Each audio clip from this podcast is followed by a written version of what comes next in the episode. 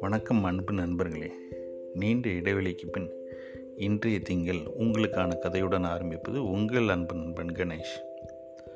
முன்னொரு காலத்தில் ஒரு நாட்டை மன்னர் ஆட்சி காலம் நடந்து கொண்டிருந்தது. அந்த நாட்டில் அந்த மன்னர் மிகவும் போரில் திறமையானவர் பல போரில் பல வெற்றிகளை குவித்தவர் நாட்டை மிகவும் செல்வ செழிப்பாக நடத்தி கொண்டு வந்தார். அப்பொழுது அவருடைய படைகளில் குதிரைப்படை யானைப்படை பீரங்கிப்படை சிப்பாய்ப்படை என்று பல படைப்பிரிவுகளை வைத்திருந்தார். அவர் இருந்தாலும் அவருக்கு யானைப்படை மீது மிகவும் பிரியம். ஏனென்றால் அவர் யானைப்படை மிகவும் பல நேரங்களில் போரில் பல வெற்றிகளை அவருக்கு குவித்துள்ளது. அதிலும் ராஜாக்கென்று மூன்று யானைகள் உண்டு. அந்த மூன்று யானைகளின் மீது ஏதாவது ஒன்றில் ராஜா ஏறி சென்றால் அந்த போர் கண்டிப்பாக வெற்றி பெறும் என்பது மக்களின் நம்பிக்கை. அதுவும் அப்போ அப்படியே நடந்து கொண்டிருந்தது. காலங்கள் உருண்டு ஓடின நாட்கள் ஓடின. ராஜாவுக்கும் வயசாகியது யானைகளுக்கும் வயசானது. யானைகள் யானைப்படை பிரிவில் இருந்து ஓய்வு பெற்றன. இருந்தாலும் ராஜா அதை தனது செல்லமாக தனது அரண்மனையிலே அந்த மூன்று யானைகளையும் வளர்த்து வந்தார். அந்த மூன்று யானைகளிடம் தினமும் சிறிது நேரம் செலவிட்டு வந்தார். அவ்வாறு இருக்கும் பட்சத்தில் ஒரு நாள் தினமும் அந்த யானை ஆற்றில் குளிக்க செல்வது வழக்கம். அவ்வாறு அன்றைய தினமும் அந்த மூன்று யானைகளும் ஆற்றில் குளிக்க செல்வதற்காக பாகன் அதனை கூட்டி சென்றான். குளித்துவிட்டு திரும்பும்போது யானைகள் சேற்றில் மாட்டிக்கொண்டன. ஆற்றில் உள்ள சேற்றில். அந்த மூன்று யானைகளாலும் எவ்வளவு முயற்சித்தும் அதால் வெளியே வர முடியவில்லை. உடனே பக்கத்தில் உள்ள அருகில் இருந்த பொதுமக்கள் ஊர் மக்கள் அனைவரும் கூடி அந்த யானையை இழுக்க முயற்சித்தனர். ஆனாலும் முயற்சி பலனளிக்காமல் சென்றுவிட்டது. ராஜாவின் காதுக்கு இது சென்றது. ராஜா மிகவும் வருத்தப்பட்டார். படப்படுத்தார் உடனே தனது போர் போர் வீரர்கள் அனைவரையும் அனுப்பி அந்த யானையை என்னைக்கு மீட்டு வாருங்கள் என்று ஆர்டர் கொடுத்தார். உடனே அனைவரும் போர் வீரர்களும் படைப்பிரிவுகளும் சென்றன. ஊர் மக்களும் போ சென்றார்கள்.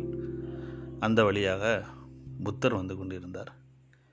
மன்னரை பார்த்து என்ன பிரச்சனை? ஏன் இவ்வளவு பதட்டமாக உள்ளீர்கள். என்ன உங்களுக்கு உதவி என்னுடைய உதவி வேண்டும் என்று கூறினார். மன்னர் நடந்ததை கூறினார். உடனே புத்தர் இதற்கு ஏன் இவ்வளவு பயப்படுகிறீர்கள்? இதற்கு நான் ஒரு வழி சொல்கிறேன் என்று கூறினார். அனைத்து படைப்பிரிவுகளில் உள்ளவங்களையும் போர் படை வீரர்கள் அனைவரையும் நிறுத்துங்கள் நீங்கள் எங்கு சென்ற வேளாண்ட என்ற என்று கூறிவிட்டு அனைவரையும் அரண்மனைக்கு செல்லுமாறு கூறினார். ஊர் மக்கள் அனைவரையும் ஆற்றின் அந்த புறத்தில் நிற்க சொன்னார். போர் முரசு கொட்டும் அவர்களை மட்டும் வாருங்கள் என்று கூறினார். நீங்கள் அந்த யானையின் அருகில் சென்று போர் முரசு கொட்டுங்கள் ஊர் மக்கள் அனைவரும் போர் போர் என்று கத்துங்கள் என்று கூறினார். புத்தர் சொன்னதை கேட்டு அதை போன்று போர் முரசு கொட்டப்பட்டது. ஊர் மக்கள் அனைவரும் போர் போர் என்று கூறினார். மூன்று யானைகளும் சேற்றிலிருந்து அதுவாகவே வெளியே வந்து வந்தது. ராஜா மிகவும் சந்தோஷப்பட்டார். எவ்வளவு கடினமான வேலையை இவ்வளவு எளிதாகி விட்டீர்களே எவ்வாறு செய்தீர்கள்? என்று புத்தரிடம் கேட்டார். புத்தர் அதற்கு சொன்னார் எல்லாருக்கும் மனதில் உள்ள நம்பிக்கை தான் அவன் வாழ்க்கையை மிக சிறந்த உயரத்துக்கு செல்லும்.